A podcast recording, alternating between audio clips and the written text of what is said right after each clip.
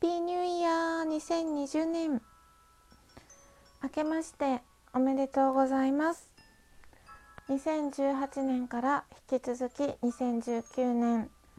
皆さんにはとってもお世話になりました。私の番組をリツイートしてくださったり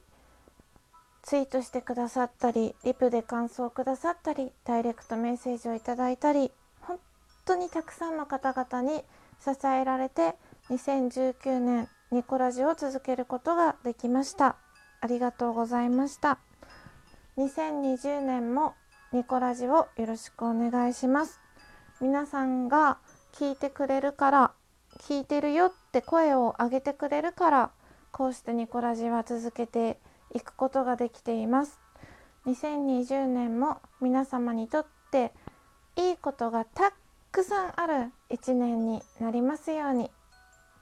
そしてニコラジも引き続き暇つぶし程度にお付き合いいただけたら嬉しく思います。よろしくお願いします。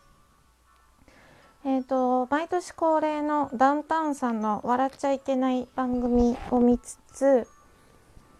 面白そうを見てでラジオトークのアプリをねポチって押したらマラソンも後半6日目ですね。お題を見てちょっと驚きました。来年の私に伝えたいこと。2021年の私に伝えたいことかって思ったんですよね。2020年が始まってまだ2時間しか経ってないのにもう来年の私に伝えたいことかって思ったんですよ。まあ今回は2部構成でやっていこうかなと思います。はいこのニコラジは私情緒不安定系統感のニコが日々つれづれなるままに思ったことを12分間つぶやいている声のブログです。ブログなのでまあ個人のね好き勝手言いたいことを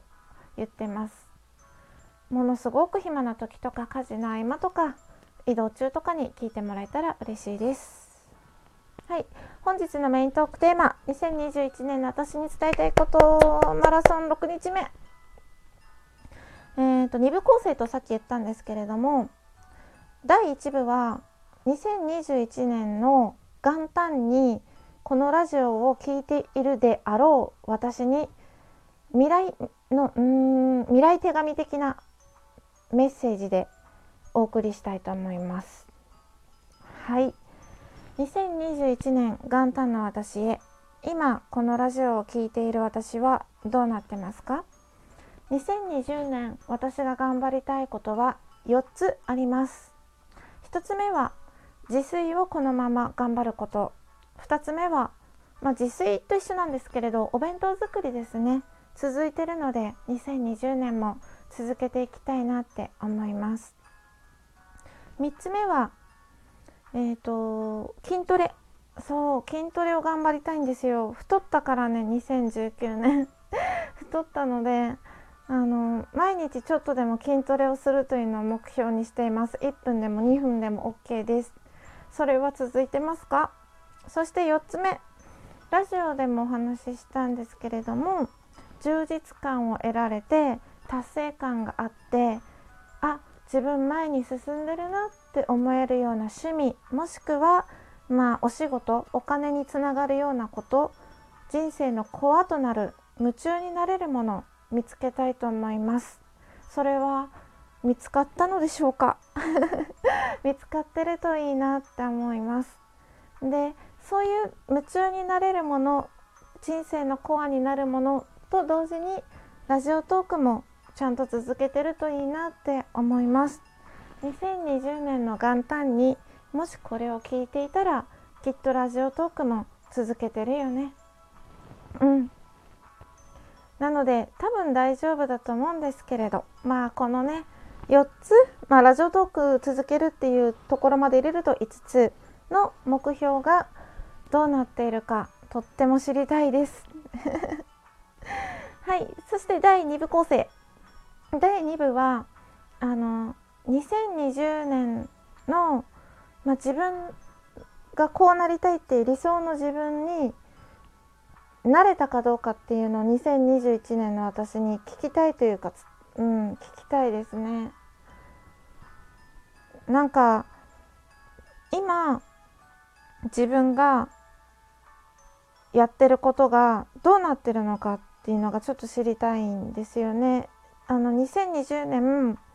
こうなりたいなってことがあってそれはちょっとラジオでは言わないんですけれどそれがちゃんと進んであの生活が変わっているのかっていうのを知りたいです。うん、ブログじゃないななんかラジオでちょっと意味深な感じで言うのもどうかなって思うんですけれど、まあ、私の中でまたまた人生をちょっと変わるというか変えるようなことを2020年の目標にしてるのでそれが叶っているかも知りたいですね。2020年の私はとりあえず年賀状ちゃんと書いてほしいなって思います 2021年か2021年の私は12月のまあ余裕を持ってね中盤ぐらいには年賀状をとりあえず書いてくれよ。よろしくお願いします。うん。まあ妄想トークで言えば2020年今年に宝くじが当たってで2018年からあのすごくね私行動的になったんですよ。転職活動を始めて。で2019年に内定いただいて転職移住して。で2020年はもっとあの自分の将来に向けて具体的に行動していこうって思ってるのでで計画も立ててるのでそれをちゃんと実行していく、うん、実りのある年にしたいなって思ってます。2021年の私はあのもう2020年に人生のコアとなる夢中になるものそしてそれが仕事につながるようなものだったら最高なんですけれどまあ仕事になるものがなくてもこれだって私はこれをやるために生まれてきたんだってものを見つけて2021年にそれを楽しんでやってほしいなって思うんですよね。うん、だから2020年の自分も頑張ってほしいし2021年の自分は、うん、2020年より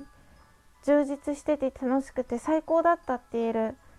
1年にしていこうね。うん。私ですねなんか占いとかでよく大器晩成型っていうか年齢を重ねるほどあの幸せになりますよっていろんな占いでよく言われてたんですよ。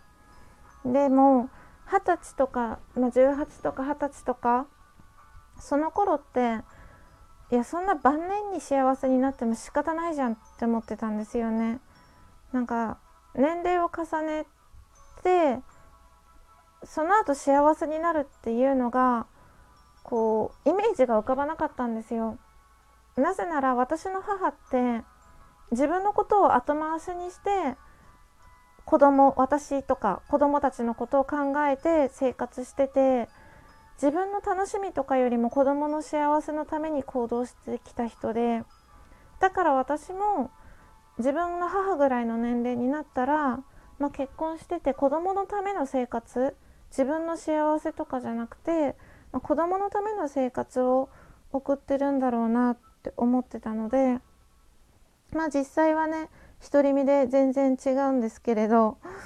うん、思ってた理想の人生は全然歩んでないんですけれど